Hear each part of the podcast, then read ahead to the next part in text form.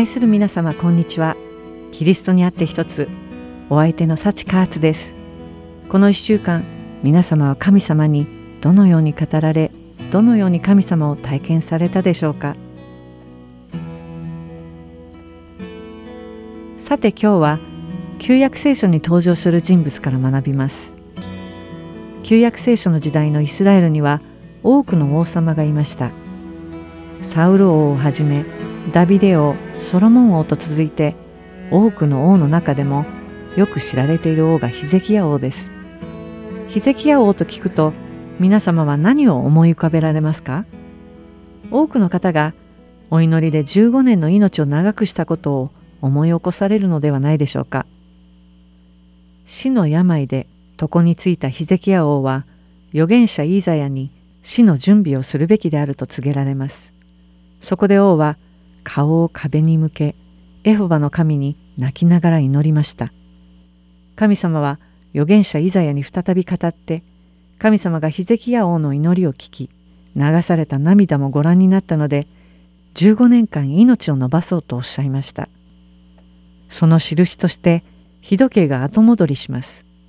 このお話は列王記第に18章から20章に記されています。このヒゼキヤの話から多くの人が病気にかかるとヒゼキヤ王を真似て癒しを求める祈りをされます。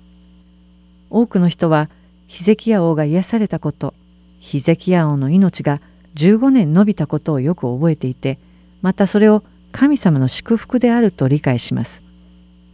ところで皆様はヒゼキヤ王の息子は誰だかご存知ですか？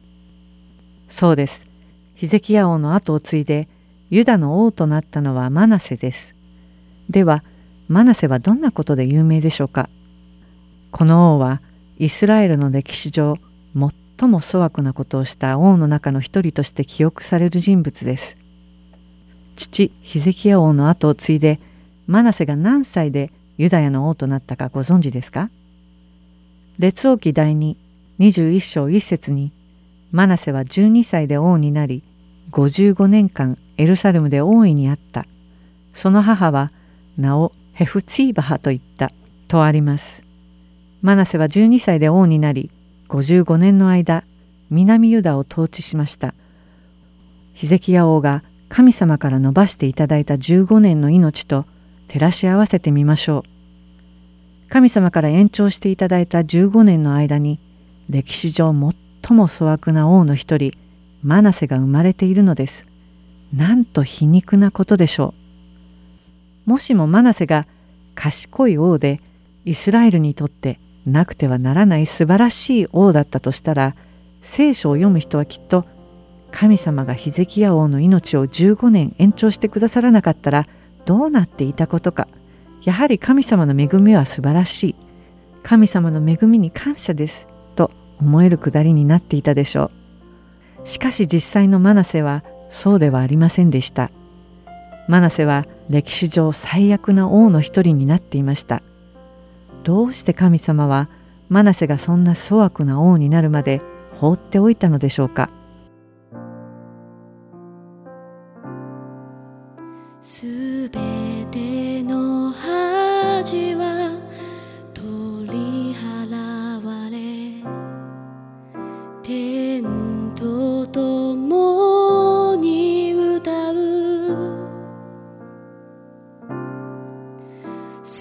すべて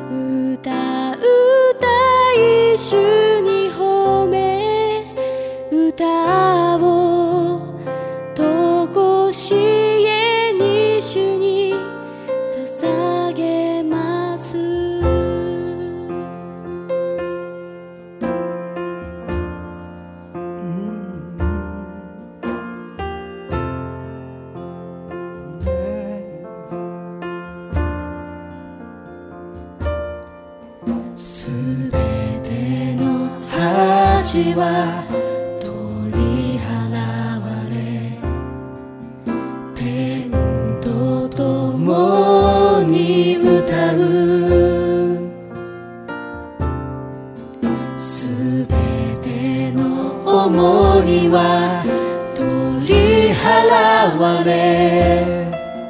喜びの生贄を捧げます。歌う歌い主に褒め。歌う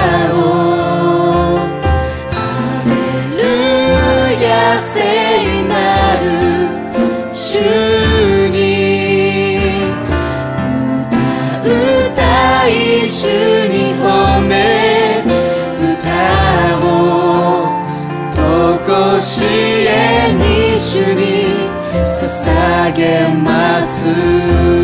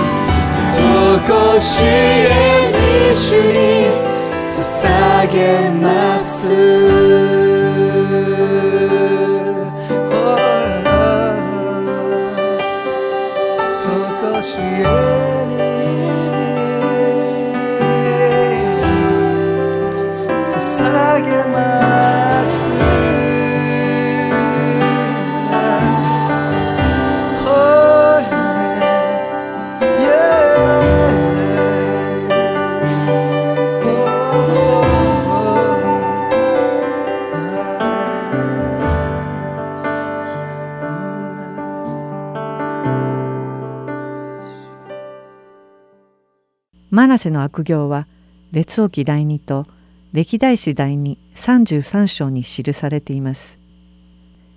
歴代史第2 33章2節から7節の御言葉です。彼とはマナセのことを指します。彼は主がイスラエルの人の前から追い払われた違法の民の意味嫌うべき習わしを真似て主の目の前に悪を行った。彼は父ヒゼキヤが取り壊した高きところを築き直し、バールのために祭壇を建て、アシェラ像を作り、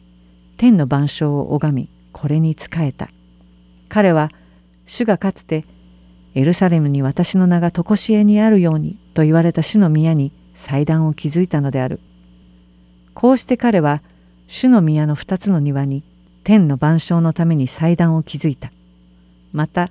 彼はベン・ヒノムの谷で自分の子供たちに火の中をくぐらせ牧戦をしまじないをし呪術を行い霊媒や口寄せをして主の目の前に悪を行い主の怒りを引き起こした。さらに彼は自分が作った偶像の彫像を神の宮に安置した。マナセ王は父ヒゼキヤが取り壊したすべての偶像を築き直し神の神殿で偶像にひれ伏しこれに仕えました。神が被造物として作られた太陽星や月を神ご自身に似せて作られた人間がそれらに仕え始めたのです。エジプトを去る時に神様がモーセを通して人々に命じたことにことごとく逆らいました。すなわち自分の子供を偶像に捧げるために火の中に投じたり占いやまじないに没頭して占いをする人々を要請しその人々の言葉に従いました。そこで神様は列王記第に21章11節でマナセ王のことをこう述べておられます。ユダの王マナセはこれらの意味嫌うべきことを彼以前にいたエモリ人が行ったすべてのことよりもさらに悪いことを行いその偶像でユダにまで罪を犯させた。神様は罪人らが住んでいたカナンの地に選ばれた民であるイスラエル人を住まわせ罪人たちを皆追放しイスラエル人が神に仕え神に従う民の見本となるよう願われていたにもかかわらず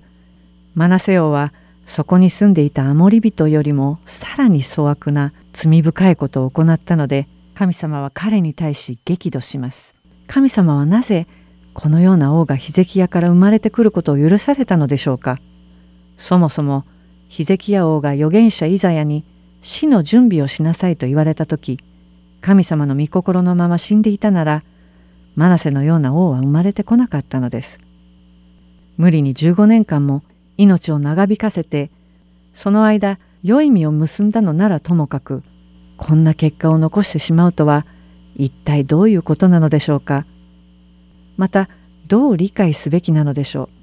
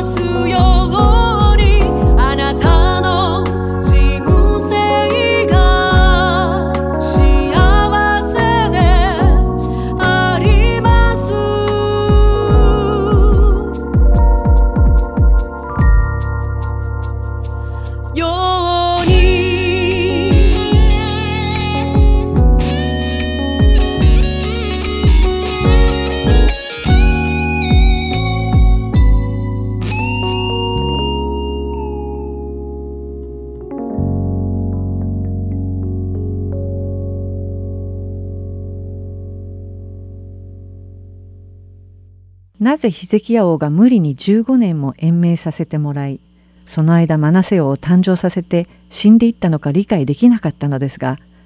歴代史第2 33章を読み進むうち驚くことに気づかされました。歴代史第2 33章10節から13節の御言葉では主はマナセとその民に語られたが彼らは聞こうともしなかった。そこで主はアッシリアの王の配下にある将軍たちを彼らのところに連れてこられた。彼らはマナセを鍵で捕らえ、聖堂の足かせにつないでバビロンへ引いていった。しかし悩みを身に受けた時、彼はその神、主に嘆願し、その父祖の神の前に大いにへり下って神に祈ったので、神は彼の願いを聞き入れ、その切なる求めを聞いて、彼をエルサレムの彼の王国に戻された。こうしてマナセは主こそ神であることを知ったとあります。列王記第2 21章にはマナセの末路はごく簡単に多くの悪を行って先祖と葬られたとだけ表現してあるので彼は悪事だけを行って死んでいったのだとばかり思っていました。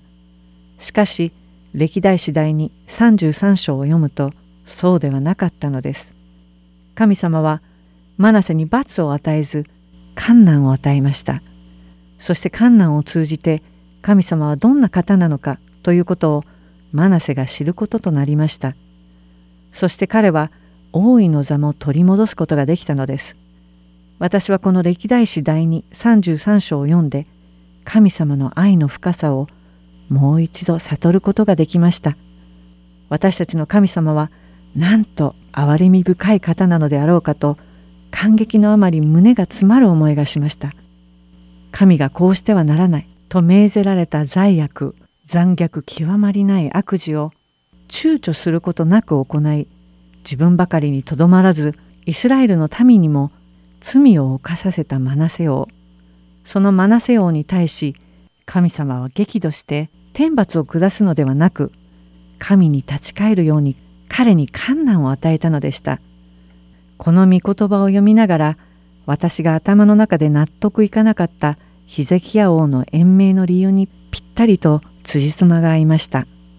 神様は神様の尽きない愛をマナセを通して見せてくださいました。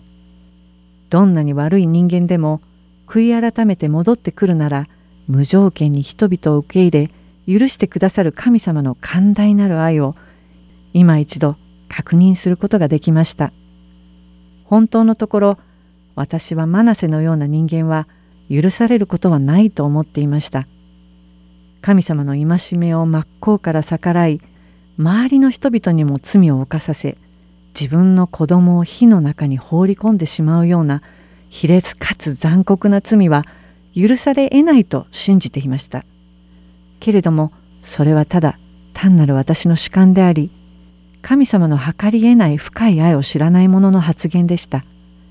私は神様の愛を自分の常識という枠組みで囲っていたのです。しかし神様の愛はどんな罪よりもはるかに大きく全てを覆うことができます。神様は今も罪人である私たちを近くに招き入れようとしてくださっています。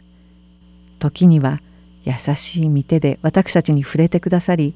時には困難をお与えになって私たちが神様の方へ方向転換するのを待っておられます。傷ついた草の枝を折らず消えつつある灯火の火を消されない神様の愛その愛は一人子イエス・キリストを通して私たちに証明されましたイエス様は私たちのすべての罪をすべて背負って私たちの罪の代価をご自身の命と引き換えに支払ってくださいました今私たちはその方の愛によって命を得ることができたのです。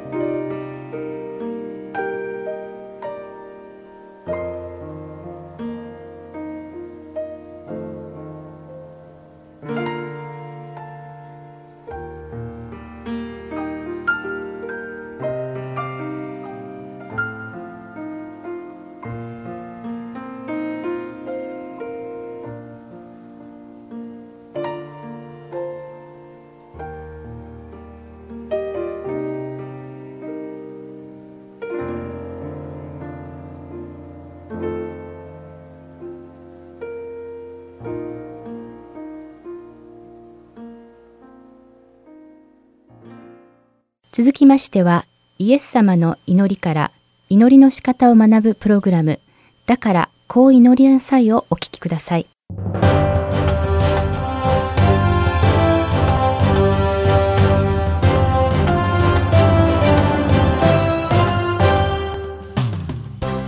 皆さんこんにちは。だからこう祈りなさいの時間です。お相手は横山まさるです。さて過去2回にわたって主の祈りの中にある私たちを試みに合わせず悪からお救いくださいという御言葉を詳しく見てきました。これは神様に自分が罪を犯さないようにしてくださいと祈ることが自分が罪を犯さないという固い約束であること。そして主にこの約束を守ることを助けてくださいと願うことであると学びました。今回は主の祈りの最後に書かれている比較的短い説を見ていきたいと思います。私たちが主の祈りとして暗唱しているこの箇所国と力と栄は常しえにあなたのものだからです。アーメン。これはマタイの福音書第6章では括弧でくくられた補足説明として書かれています。括弧でくくられている理由は実はこの箇所は古代に発見された原点には記載されておらずルカの福音書にも載っていないからです。この箇所を研究した専門家たちはこの説はイエス様が教えられたのではないという結論を出しています。当時のユダヤ人はすべて祈りの最後に神を称える唱栄歌と呼ばれる短い賛美歌を用いていました。そして当時の教会が主の祈りをより完成に近い形にするためにこの唱栄歌の部分を付け加えたのではないかと言われています。御言葉は普通の人間によって付け足したり差し引いたりしてはいけないものだという理由でこの部分を認めることに強く反対している人々もいます。しかしながら原点のいくつかにはこの唱栄歌が主の祈りに含まれている事実があるためこの結論も賛否両論に分かれています。しかしこの説が神学的に正しいかどうかを議論するのが今回の目的ではないのでとりあえず先に進みたいと思います、えー、今回は主の祈りのこの箇所に書かれている国力そして栄の3つの言葉に焦点を当てて学んでいきたいと思います。まず最初の国という言葉は主の祈りの初めにあった御国が来ますようにという箇所で学びました。それは神様が主権を持って統治する対象物であるという意味でした。この御国というのは神様が主権を執行している場所であると同時に神様に統治されている人々のことも指しているのです。そのため御国というのは神様の絶対的主権とその統治のもとで神様の民として永遠に生きるために主権を認めて受け入れたという宣言を表しているのです、えー、この宣言は決して単純なことではありません。神様の御国の統治が永遠に続くと告白することは主が自分を含めたこの世界における唯一の主権者であると宣言することなのです。この世で起こる私たちの目から見ると不公平で理不尽に思える出来事でも慈悲深い神様の統治のもとで起きていると信じそれらの出来事を神様は放っておかれないと信じるということなのです私たちが国と力と栄は常しえにあなたのものだからです。アーメン。と祈る時は私たちが生きているすべての瞬間を神様が統治されていると宣言し告白しているのです。ですから私たちに起こる状況や現実に対する不平や不満を言うことはそれを信じていないと言っているのです。2つ目は力です。ここで使われている力とはギリシャ語のドゥナミスで能力という意味があり爆薬のダイナマイトがこの言葉から派生したことは多くの人が知るところです。ここで私たちはすべての能力と力は神様の中にあると告白しています。神様はすべての祈りを聞いてくださいます。そしてそれに応える能力と力は神様ただお一人だけが備えていらっしゃることを信じていると告白しているのです。主はご自分を満足させるためのすべてのことを成し得る力をお持ちです。その主の力を信じるということは神様の御国の統治が永遠に続くと告白し主の主権をも信じることなのです。エペソビトの手紙第3章20節にこう書かれています。どうか私たちのうちに働く力によって私たちの願うところ思うところのすべてを超えて豊かに施すことができる方にとあります。全能なる神様は私たちの考えをはるかに超えて深く高く広くあふれ出すほどに満たしてくださる力をお持ちのお方なのです。たとえ現在の状況が望ましくないものであってもそれは神様にその状況を変える力がないからではありません。神様の完全なる統治のもと完璧な時期に主の火の打ちどころがない計画に沿って全てを調和してくださるのです。ただ信じていればよいのです。さて3番目は栄です。ここで使われている栄はギリシャ語で独さ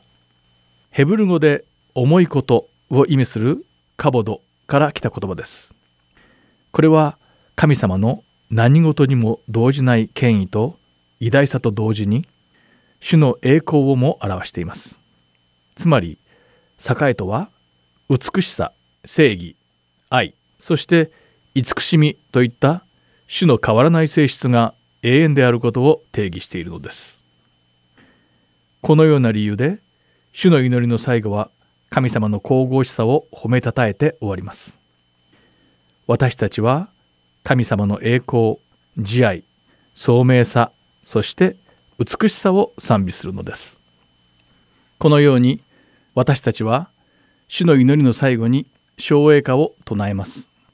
こうすることで慈しみ深い父なる神様は私たちのすべての祈りを聞いてくださること。それに応える力を備えていらっしゃること。そして主は常しえに統治されていることを信じていることを告白し神をたたえて締めくくります。その後に「アーメン」と言って終わるのです。このヘブル語の言葉は直訳するとその通りです。あるいは疑いなく必ずそうなるという意味です。私たちは祈りの終わりには何も考えずにいつもただ習慣的に「アーメン」と言っています。そしてイエス・キリストの名においてという時も何も考えていないことが多いのではないでしょうか。しかし「アーメン」とは実に力強い言葉でありただ祈りを締めくくるためではないことを忘れてはいけません。この言葉を口にすることは自分の祈りは必ず神様が答えてくださるという強い信仰を告白していることに他ならないからです。イエス様は私たちが信仰とともに願う時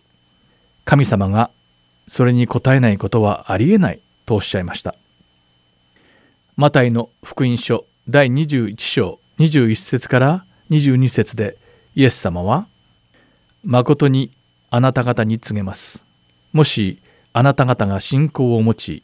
疑うことがなければ一軸の木になされたようなことができるだけでなくたとえこの山に向かって動いて海に入れと言ってもその通りになります。あなた方が信じて祈り求めるのなら何でも与えられます。とおっしゃいました。また、アーメンには同意するという意味も含まれています。つまり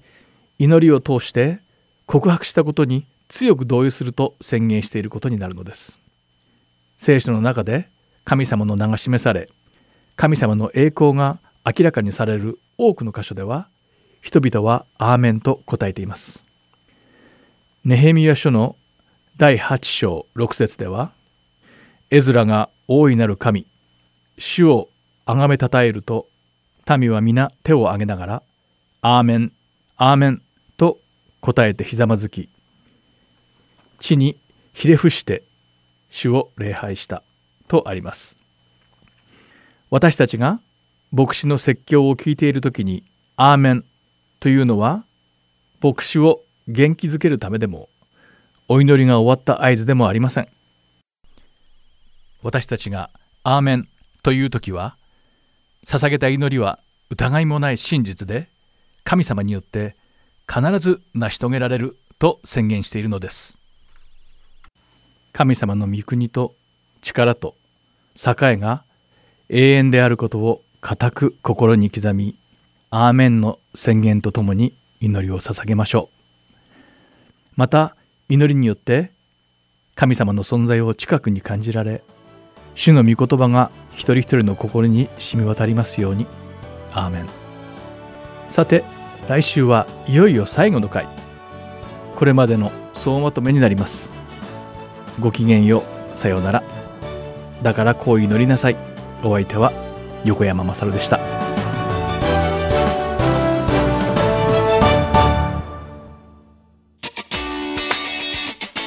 ハートソウルゴスペルミニストリーは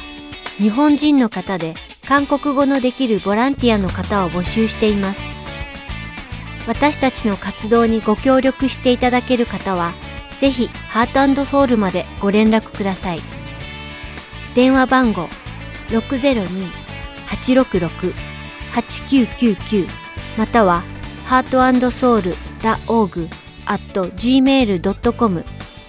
heartandseoul.org at gmail.com までよろしくお願いいたします。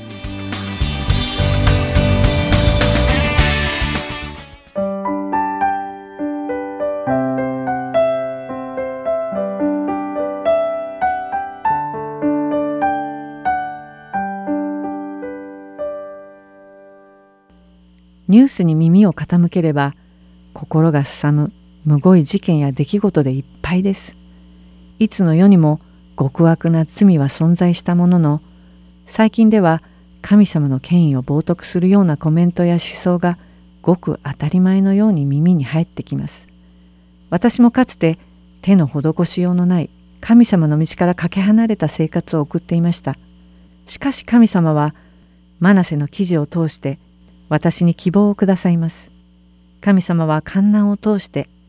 またあらゆる手段を使って神様がお選びになった民を神様のもとへ帰ってこれるよう導いてくださると信じます。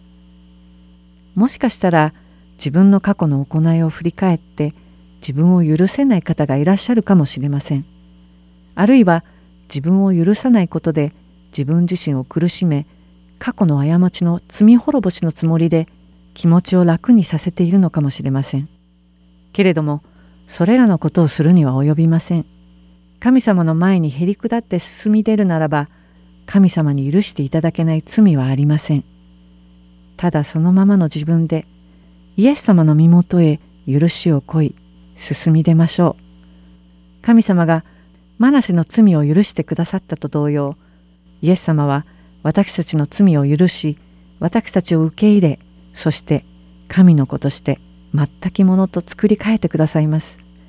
イエス様の前に進み出ましょう。そしてあらゆる罪をその尊き血潮で洗い流していただきましょう。今週一週間も神様の前にへり下り、神様が私たちの罪を示してくださるごとに、見舞いに許しを請うことのできる私と皆様でありますようお祈りいたします。今日のキリストにあって一つは、ここでお別れです。愛する皆様、さようなら。サチカーツがお送りしました。